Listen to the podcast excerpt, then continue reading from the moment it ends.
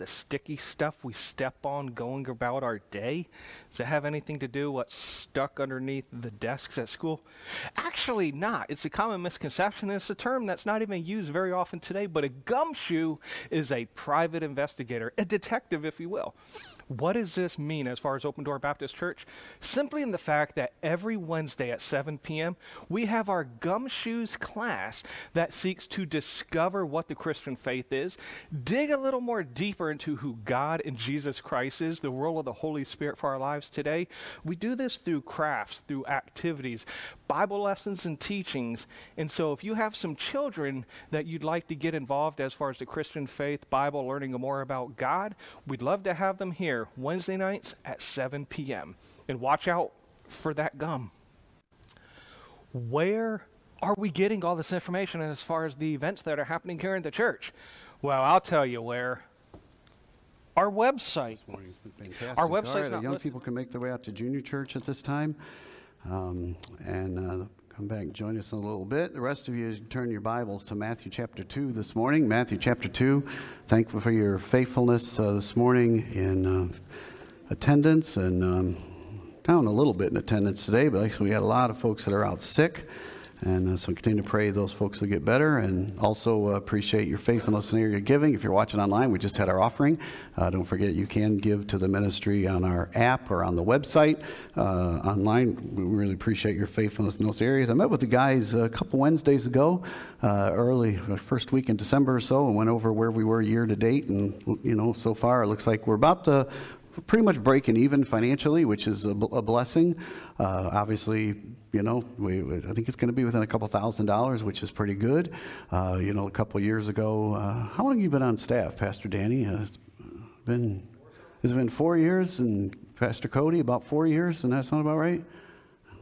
They don't remember, you know. I came in 2007, or actually 2006, but uh, but you know, we took a big step of faith as a church our size to bring on more staff, and the Lord has met our need. And I want to thank you for your faithfulness in that area. All right, uh, Matthew chapter two uh, in your Bibles this morning. I, I, I had already to preach the second part of my Hanukkah series, but the Lord said, "No, I want you to do something else." So uh, do a little more traditional Christmas uh, sermon this morning, and I went to Matthew chapter 2, and I've entitled this morning's message, Exceeding Great Joy. Exceeding Great Joy. Now, Christmas time tends to be, or many people consider it to be, the happiest time of the year. Now, that being said, I don't know, it used to be the little known fact that more suicides actually occur around Christmas than any other time of the year. Uh, so I, I generally we consider that uh, the focus on material things uh, that, that do not satisfy. But, you know, I hope Christmas is a happy time for every Christian. It should be as we celebrate uh, the birth of the Lord Jesus. And as Christians,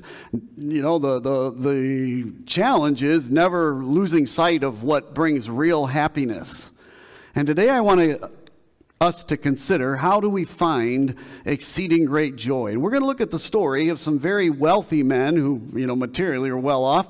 Uh, typically they're referred to as the three wise men. Now i know uh, uh, one of the famous songs and we're going to sing a little bit of that this morning later because i know it'll irritate brock because it is his favorite christmas song of all time we three kings of orient are um, you know, you say, what? Some of you laugh. There, there, nowhere in the Bible does it tell us there were three of them. Matter of fact, it, very likely there were lots of them. Could have been in the hundreds that, that showed up in town. They made, a, they made a real stir when they came into Jerusalem, and it's doubtful that, that three uh, magi, uh, the Greek word here in, uh, for wise men, is uh, the word magos. I wrote in my note they were from the Trump campaign. They were the first MAGA men, apparently. Um, so, that's the word. It's the word. All right. Now, you know, we call many people call magi from that word, and it comes the word that we get magician. You know, you see the spelling, and and, and yet these men were um, studied in many fields. They were experts in science and medicine and all kinds of things of their day, which is why the, the idea of them being wise men is brings some, you know, is a, is a, is a fair term. But we're going to look at the story of these men as they follow and they find the Lord Jesus. We're told, and our, we're going to begin our study tonight in Matthew chapter 2 and verse number 1. The Bible says, Now when Jesus was born in Bethlehem of Judea in the days of Herod the king, behold, there came wise men from the east to Jerusalem, saying, Where is he that is born king of the Jews? For we have seen his star in the east and are come to worship him. And so we find these wise men. The Bible tells us they're from the east. Most people think they were from the city of Babylon. It makes the most sense.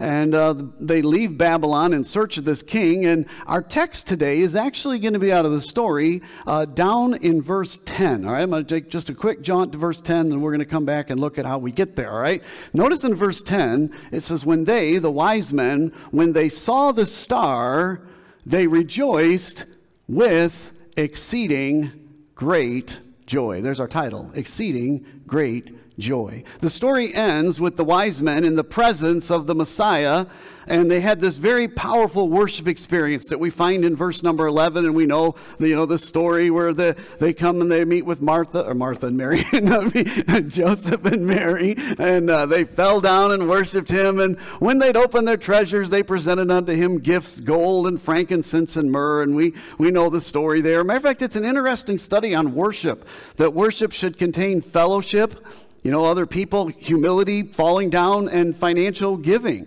Uh, all those are acts of worship. But it ends in verse 10 with exceeding great joy.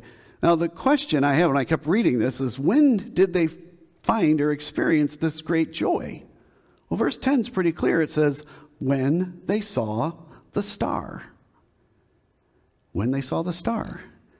Now, I probably would have put in there my exceeding great joy is when I saw the child. Fair enough? But the scripture says, when they saw the star, they rejoiced with exceeding great joy. Now I'm going to connect those two as we see these men took a great journey to find the Savior. Jesus is the goal, He's the focus, He's the reason for the season, and He still is today. Amen. Um, I, as a very small illustration of taking a great journey, I had a little bit of an experience this the other day. Uh, you know, it was on a weeknight, uh, so I don't go out anymore in nights because have you've seen those people out there shopping right now? Does somebody think there's inflation out there? Apparently, some people have not got the memo. Um, but I ended up at the Bass Pro Shop, which I like.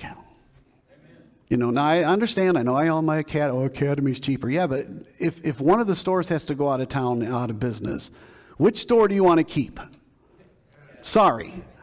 So, uh, yeah, Academy, or, yeah, Mr. Cheapskate over here at the Academy, all right? For the rest of us who want to have an experience in our shopping, we go to Bass Pro Shop, you know?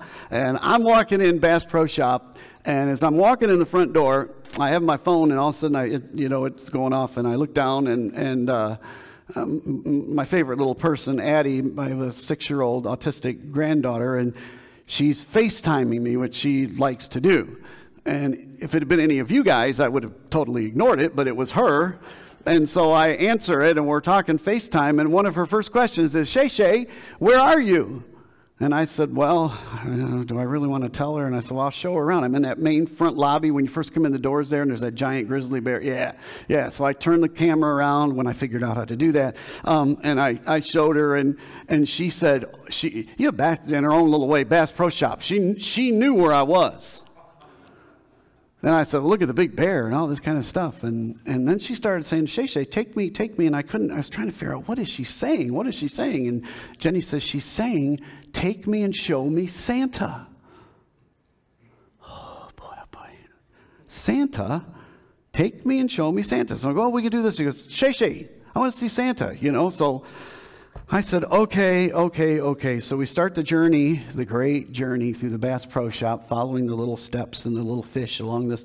And I go down, and I, you know, when, the last time I'd ever looked for Santa there, you know, back in the boat section in the very back, they have the whole area, the big Santa, you know, kingdom back there. They have little fun games. You can play remote cars and air archery, you know. And this is why, do they have that that you can do at Academy, Ben? I don't think so. Don't think so. They don't give you air bow and arrows to play with at Academy. Um, they don't even let you look at their weapons. It's no, you can look through the case. Don't touch. At Bass Pro, we just hand them out. Um, Anyway, I go to the back of the store, from the front of the store all the way in the back, and I go back there, and the only thing back there is boats. And I'm showing her, I said, There's no Santa here, Addie. There's no Santa. Now, she's not really. She said, No Santa. And she said, Shay Shay, elevator, Shay Shay, elevator.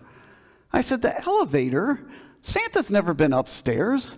But I thought, well, I don't know. I've been here a while. Maybe, you know, she apparently knows more than I do. So we walk over, and I'm still live streaming all this. And we're talking, I'm showing her, and we go to the elevator, and we go up the elevator up there, second floor, and go over there. And I think she just wanted to see the shooting range, which, you know, I can't blame her for that. They don't have one of those at Academy either, do they? Um, which is why Ben doesn't go because it costs money. And the kids that will be give me, you know, it used to be a quarter to play that game. What is it now? Twelve dollars for you know twelve shots or something on their electronic one. But any rate, I'm up there in the top thing and I'm looking around. I'm walking around. Now I'm looking. I'm looking. You know, you can look over the whole store. I thought, well, I'll use my strategic location to see the whole store. You know, at least I can see most of it.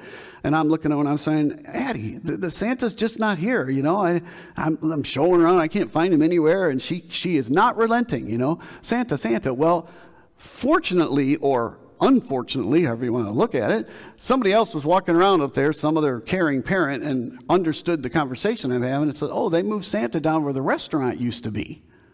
You know, they closed that the Bass Pro Shop restaurant, which you know I kind of grieved. They closed that.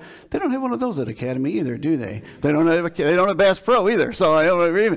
But but I ended up. I said, oh, so now I'm all up there, and they said, oh yeah, he's, he's the, the, the, the Santa's workshop's down there where the restaurant used to be. I said, oh, now I have to go all the way back to the front of the store where I started. So I have journeyed through the entirety of Bass Pro looking at every fish and every big bear. And, you know, I've taken on grizzly bears, wild boars, huge fish, and American shoppers all this time. You know, I've, I've taken them all on.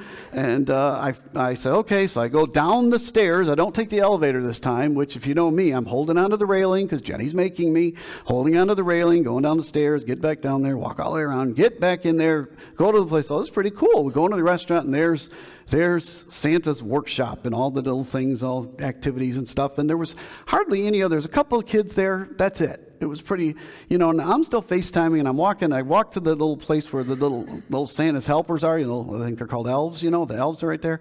And I, I explained it to them while I'm walking up there. I talked to I said that my granddaughter's on FaceTime. She has immunocompromised. She's, she can't come into big crowds, so she can't come here in person. You know, is it a problem if I just show her Santa Claus?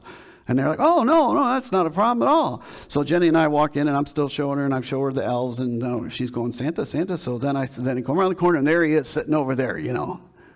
And I said, well, there's Santa Claus, and, I, and I'm standing over about, about this far from him. He's over there sitting in his chair, and I'm sitting about this far away, and I'm showing her, you know, Santa Claus. And Santa Claus sits, he's over here, sitting in his, his whatever it is, his St. Nick throne, Nick, I'm sure. And he goes, he goes, young man, come sit down. And you think I'm lying, but I'm not. Take a look at this.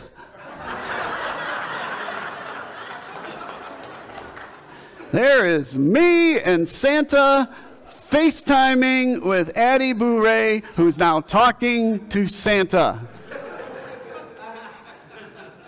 And I want you to know there is only one person on this planet that could get me to do that.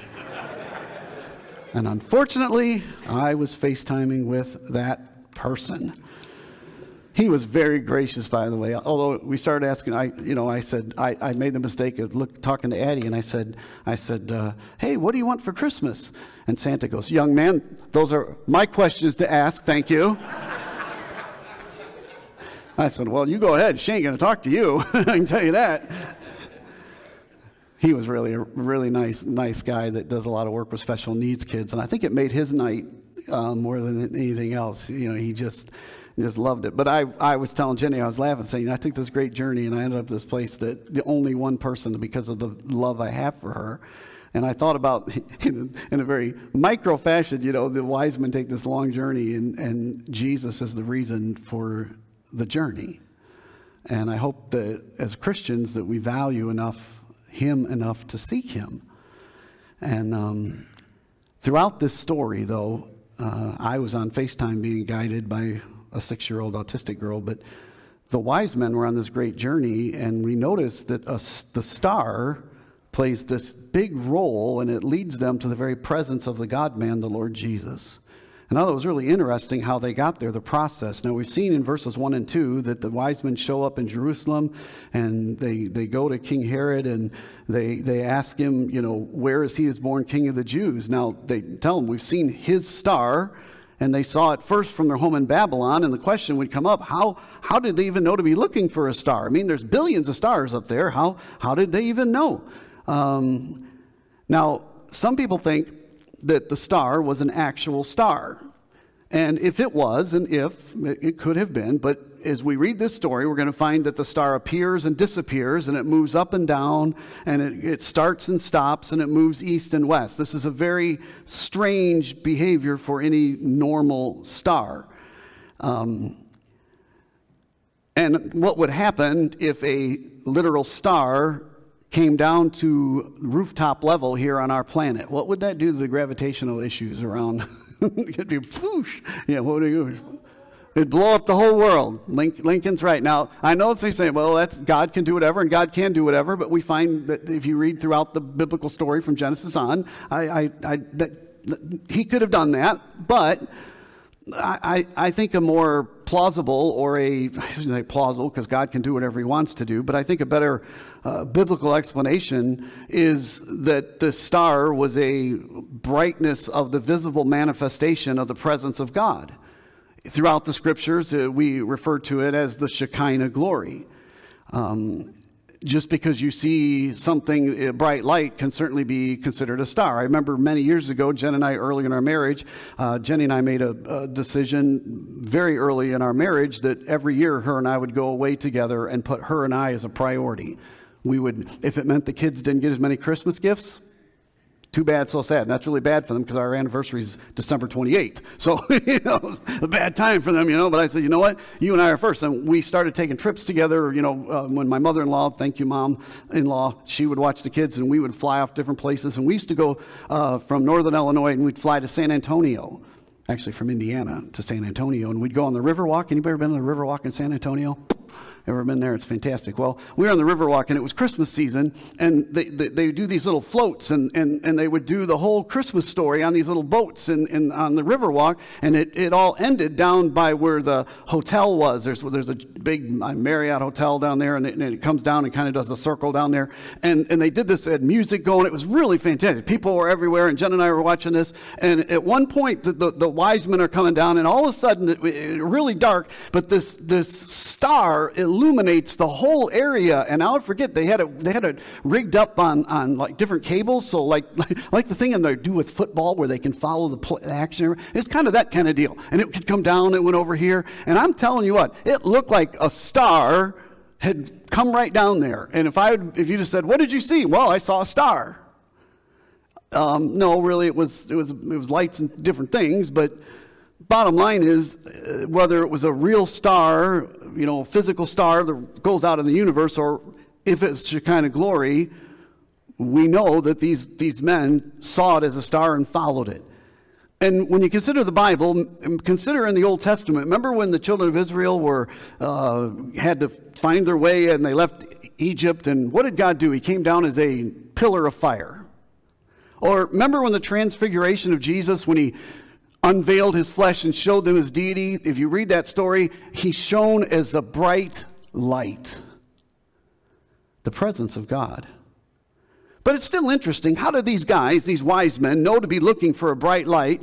We know, again, they're from Babylon, but what we can deduct from that is they very likely, well, I believe they did, have the, the writings of some of the Old Testament scripture, specifically the writings of Daniel, and they also had the writings of another Babylonian prophet, a man by the name of Balaam. Anybody remember Balaam? Remember him, he, you know, the, the donkey, and, and, and he was supposed to curse Israel, but every time he tried to curse Israel, blessing came out. And, and Balaam, in Numbers chapter chapter number 24 makes a very interesting prophecy concerning the Messiah.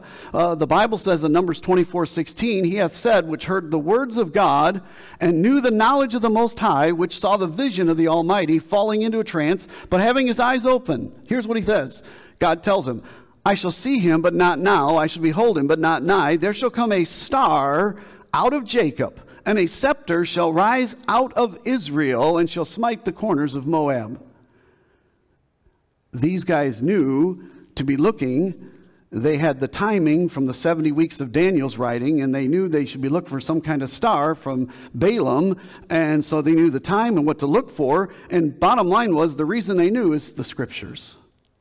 How do you and I find a relation with God? Through the scriptures. If you want exceeding great joy in Jesus, it begins with the study of the scriptures. You know, the Bible, you guys know the verses, Psalm 119, 105. Thy word is a lamp unto my feet and a light unto my path. Isaiah 30, 21. And thine ears shall hear a word behind thee saying, This is the way, walk ye in it. When to turn ye to the right hand and when to turn to the left hand. Isn't it nice to know when God directs you what you should do? You ever have parts of your life where you don't know what to do? Boy, I've had all kinds of them. Oh, it's a wonderful time when I get a word from the Lord saying, This is the way you go, walk ye in it. You see, God always, if you don't know Him as a, your personal Savior, is calling you to Himself. And as you're a child of God, He's always leading us to a greater walk and greater light. As John chapter 1 reminds us, where John Baptist shows up, a man sent from God whose name was John, came to be a witness to bear witness of the light, that all men through him might believe. He was not that light, but was sent to bear witness of that light. That was the true light, which lighteth every man that cometh into the world. He was in the world, and the world was made by him, and the world knew him not. He came unto his own, and his own received him not. But as many as received him, to them gave he power to become the sons of God, even to them that believe on his name. Simple faith in Jesus Christ for eternal life. And with what they knew, they were looking for this star, and the star appears, and then it seems to disappear. You know, it doesn't tell us in the text that when the star initially appeared to them over in Babylon, that it stayed and showed them all the way to Jerusalem. That, that is not, it's not really, you'd be reading that into the story. It appears and then they take the information they know from the scriptures, and as I put in my notes, they shamgar it. They started acting in faith upon what they knew. Now, according to Balaam's prophecies, the star was going to be out of Jacob, and the scepter was going to rise in Israel. So what they did know is when the star shows up at the appointed time, and they were looking for the, this, and all of a sudden they're looking in the sky and the star shows up, that was their sign that the prophecy that God gave through Balaam was about to was unfolding right before their very eyes. And what they did know was that this new this new king was going to be Jewish. That he was out of Jacob and out of Israel. Now, if you were a wise man and you said there's this new king and he's of Jewish descent, where would you go? If you have any kind of deductive reason, you go to Jerusalem. Where do we find they go? Jerusalem. They show up there trying to find, expecting to find the Messiah there, but they don't find him there. Now, notice in our story, verse number three, it says, When Herod the king had heard these things, he was troubled, and all Jerusalem with him. And when he had gathered all his chief priests and scribes of the people together, he demanded of them where Christ should be born. And they said unto him, In Bethlehem of Judea, for thus it is written by the prophet. And thou, Bethlehem, in the land of Judah, art not thou least among the princes of Judah, and out of thee shall come a governor that shall rule my people Israel? Then Herod, when he had privily, privately called the wise men, inquired of them diligently what time the star appeared. And he said, and he sent them to Bethlehem and said, Go and search diligently for the young child, and when you have found him, bring me word again that I may come and worship him also. Now, notice who's also interested in the star. And as we move on in the story, they, the wise men show up, say, hey, we saw this star, and Herod, everybody's all kind of up in arms. All these men show up, these wise men from Babylon, make this big entrance into town, asking where the, where the new king is. And Herod is all of a sudden interested in this star, the king, the, the, the leader of that area under Roman rule. And we know Herod was a really wicked man. And we know he wants to know what time the star appears so he can figure out the approximate age of the baby Messiah because he'd already in his mind was planning to murder babies. That seems to not have gone out of style either, hasn't it? Murder of Jewish babies. Our flag's still out there. I love that. Uh, I'm sorry. Um, and Herod is, he's, he's not a good guy. But what he does, he doesn't know the answer, but he knows the people who will. He calls the priests and the, the Pharisees and the scribes and calls them in and says, Where should this Messiah be born? They got these wise men here asking about it. And the, the, the priests say, Well, uh, the scripture says, and they again quote scripture, that he's going to be in Bethlehem. Now, notice the process here. Herod then sends away the priests and the scribes, and then Herod privately calls the wise men back and says, Go to Bethlehem and then let me know when you find this king. You know, Herod has, he's, he's, a, he's, a, he's a, not a good guy. And we know the reasons he wanted to find this newborn king. But what I found interesting, isn't it amazing that God used an evil man to get the wise men closer to the presence of Jesus? Say that again. God used arguably the most evil man of the day to get the wise men to a closer proximity to the Savior. Ooh. Do you know that God oftentimes uses people like Herod who are selfish, fear aggressive, dishonest. These are the people that cause pain seemingly everywhere they go, but often they're the very ones that God will use to bring us closer to Him. I'm not a big fan of the King Herods. Are you? Probably if I were to ask you, anybody got somebody in your family that reminds you of King Herod? See, I can tell. You already, and if you're not thinking of anybody, you are that person. So, um, we all have people in our lives. Maybe it's at your workplace. Like I said, maybe it's in your family. Who knows around you? They're, they're just people that are selfish and, and mean and dishonest and manipulative and all these things. And sometimes we say, God, I, I don't want anything to do with these people, but yet they keep coming into my life. And then we get, you know, why, God, are they causing all this pain in my life? I'm, all I can tell you is a lot of times God uses those very people to bring us to a place that's closer to Him. You see, once Herod does this, and Herod comes and tells the wise men this, in verse number nine, notice it says, When they heard the king, they departed. Here it is again. They hear the king, who gives them this information. By the way, you know, they doesn't seem to tell where he got this information. I think it would have meant more to the wise men if Herod would have said, you know, the biblical experts, the priests and the scribes of, of, of, the, of the study of the scriptures, they told me this. No, he just tells them, hey, he, I hear he's down in, in, born in Bethlehem. And as soon as they get this more information, what do they do? They boom. They move. They act. They act upon what they know and they head towards Bethlehem. Now it goes on and says, And lo, the star which they saw in the east went before them till it came and stood over where the young child was. And when they saw the star, they rejoiced with exceeding great joy. So now they know the town. It's nighttime. It's a farming area. It's fairly large. And now where do they go? Now they got King Herod saying, I want to know when you find out where he is. They know they're really close, but now what? Their information thread is now empty. And that's when the Bible says, now the star reappears. And this is what brings them exceeding great joy. They'd studied the scriptures, acted in faith, and followed in faith.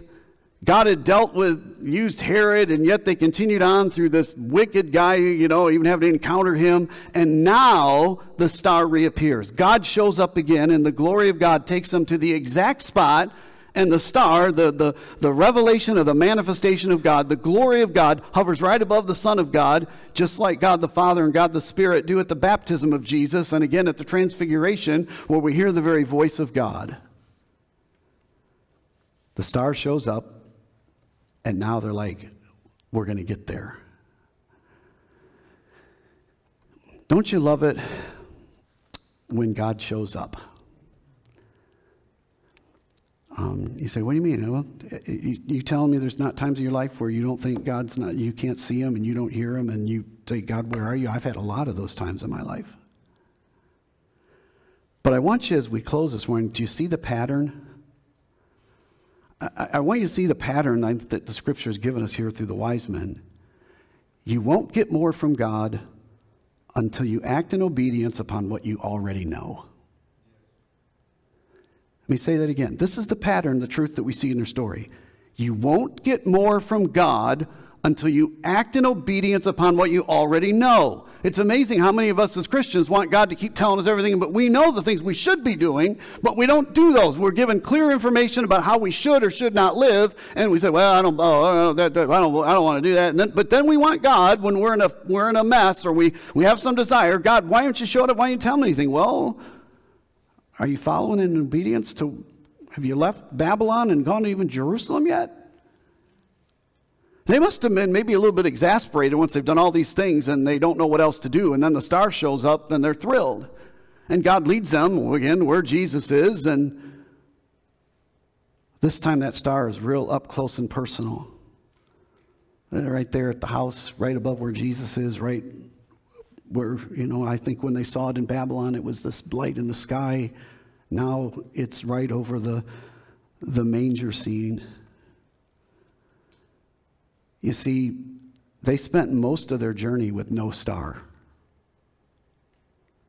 Sometimes we have this mindset that, oh, I'm, you know, God, gave them the star. If I had, you know, most of their journey, no star.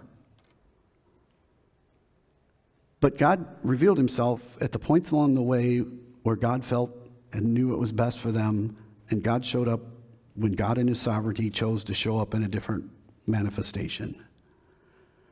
God showed up for the Israelites as a pillar of fire when they were seemingly trapped.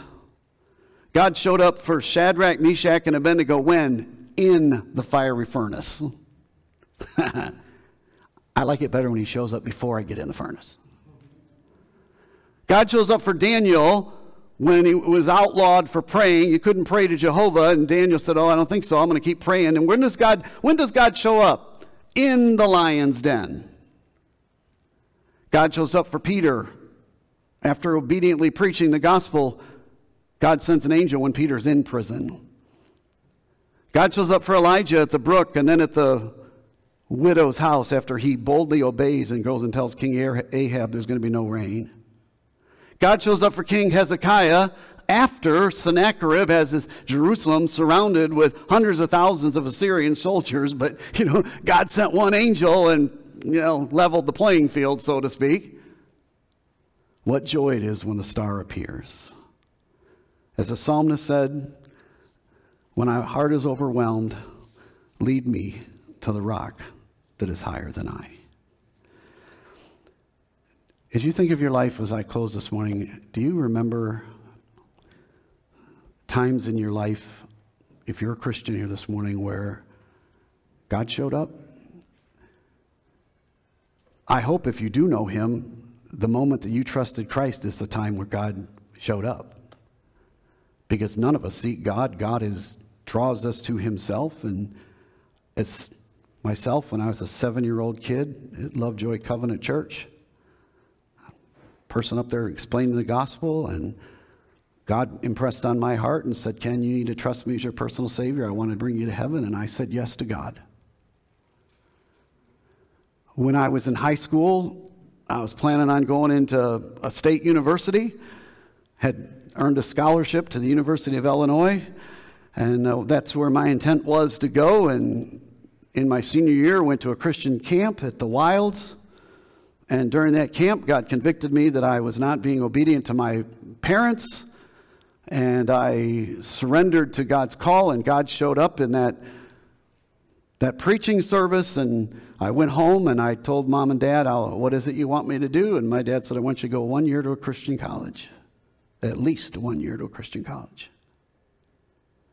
I went to the Christian college and started in business you know, I was going to make a lot of money and give it away to missionaries, needy missionaries, um, and computer science, and I did that. And then as I was there in the Christian college, and God at Pensacola Christian, and God got a hold of my life. I remember when God showed up one time, he, uh, he allowed me to get very, very sick during the soccer season, by the way. Missed a very critical playoff game, but nonetheless, I was in the infirmary, and at Pensacola, if you go in infirmary, it's like going into prison. Uh, they don't let you do anything in there. You get strip searched on your way in. Am I right, Joe? And that's how it is. And uh, I was in that infirmary, and I knew why I was in that infirmary. I knew, I knew, I knew why. I knew it was because I'd been telling God, He'd been saying, I want you to surrender to ministry. I want you to surrender to do what I want you to do. And I said, No, no, no, nope. Until God I said, Okay, I'm going to show up.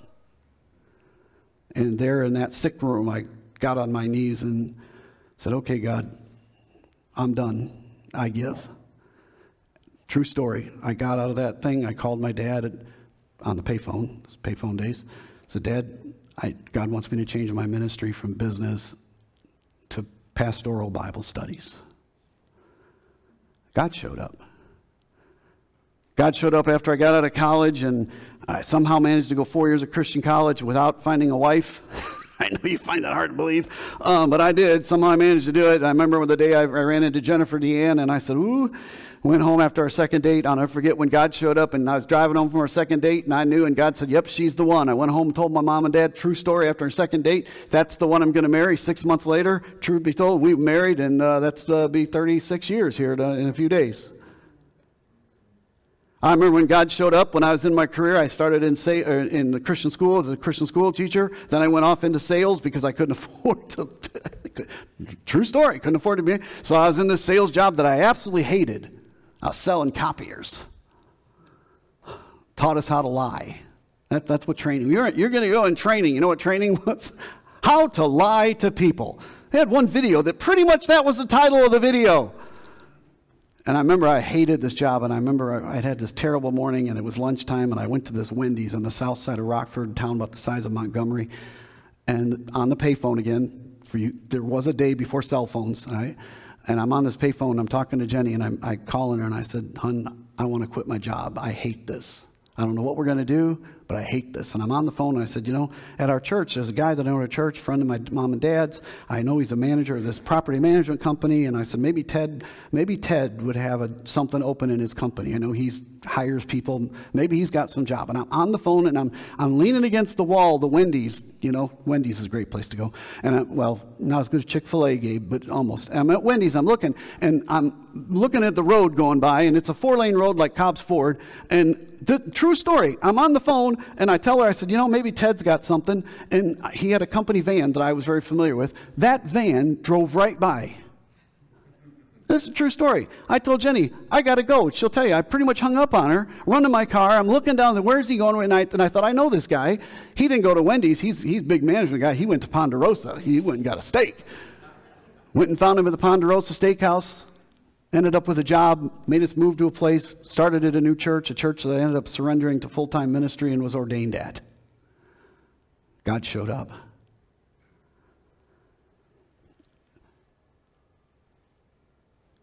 God has shown up through my life in some very powerful ways.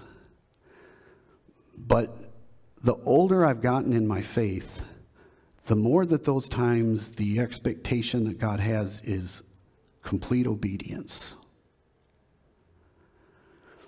And if you want God to give you a star and feel his presence, you're not going to get more from God until you act in obedience upon what you already know. And when you do, and God gets you to where he wants to get you, which is closer to him, it always results in exceeding great joy. Amen? Lord Jesus, thank you for the teaching of your word. Uh, thank you for um, your mercy that you came and dwelt among us and became a visible manifestation of yourself, that you could identify with us and be our substitute and die on a cross and rise again. Holy Spirit of God, I pray for every person here, if someone here or someone watching online doesn't know you as our personal Savior, my dear friend, I pray that right where you are, would you trust Jesus Christ as your personal Savior? Would you believe Him for eternal life? And dear Christian, maybe there's going on in things in your life and you're saying, well, I, just, I need God, I need God to show up, I need God to show up. Are you being obedient to what God's asking you to do? And if He is, take the journey to Jerusalem and look for the star. Holy Spirit of God, seal the decisions in our hearts today. In Jesus' name, amen. Would you please stand? We're going to sing a verse invitation this morning. And uh, as we sing, did I give you a verse? Did I give you an invitation song? I didn't give you an invitation song. You know what we're going to do? You guys stand. Lydia, you can take the morning off, all right?